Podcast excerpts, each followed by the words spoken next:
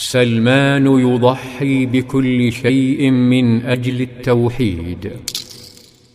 انتشر النصارى الغاضبون سبع قلال مملوءة ذهبا وفضة يتساءلون كيف يحتفظ رجل الدين بحقوق الفقراء لنفسه؟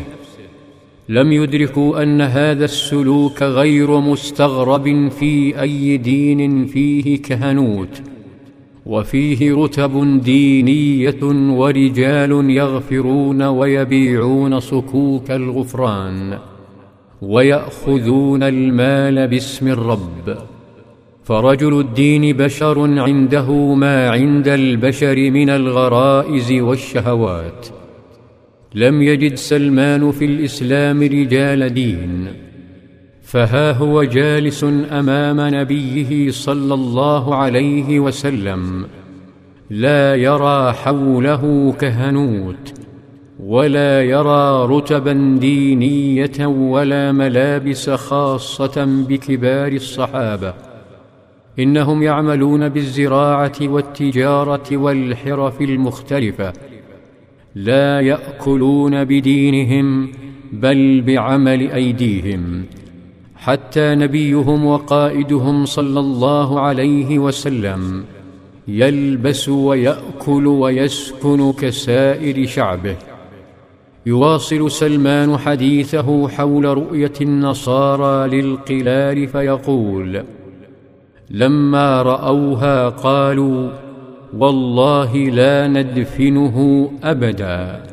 ثم اتجهوا إلى جثته فربطوها بخشبة ثم نصبوا الخشبة وصلبوه عليها ثم التقطوا الحجارة فرجموه. بعد ذلك اجتمع القساوسة خجلين فوضعوا مكانه رجلا زاهدا يبدو من الموحدين أتباع القس الموحد آريوس. لكن سعادة سلمان لم تدم فبعد سنوات حضرته الوفاة فحزن سلمان وها هو عند رأسه يبكيه يشعر بالضياع ويقول له إني قد أحببتك حبا لم أحبه شيئا قبلك وقد حضرك ما ترى من أمر الله تعالى. فإلى من توصي بي.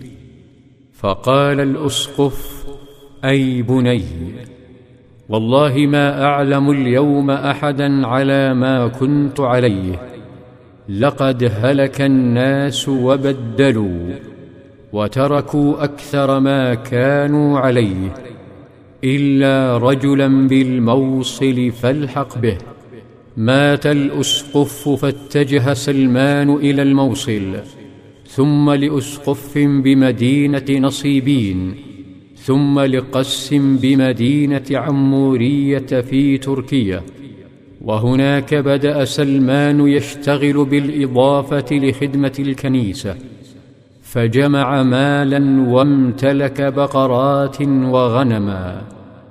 ولما حضرت الوفاة أسقف عموريه لم يوص سلمان بأحد بل بشره قائلا قد اقترب زمان نبي مبعوث بدين إبراهيم يخرج بأرض العرب يهاجر إلى أرض بين حرتين بينهما نخل به علامات لا تخفى.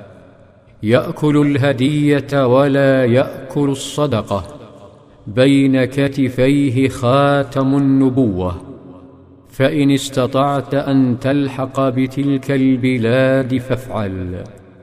مات اسقف عموريه فدفنه سلمان ورفاقه ثم نهض وانطلق بحثا وشوقا لهذا النبي.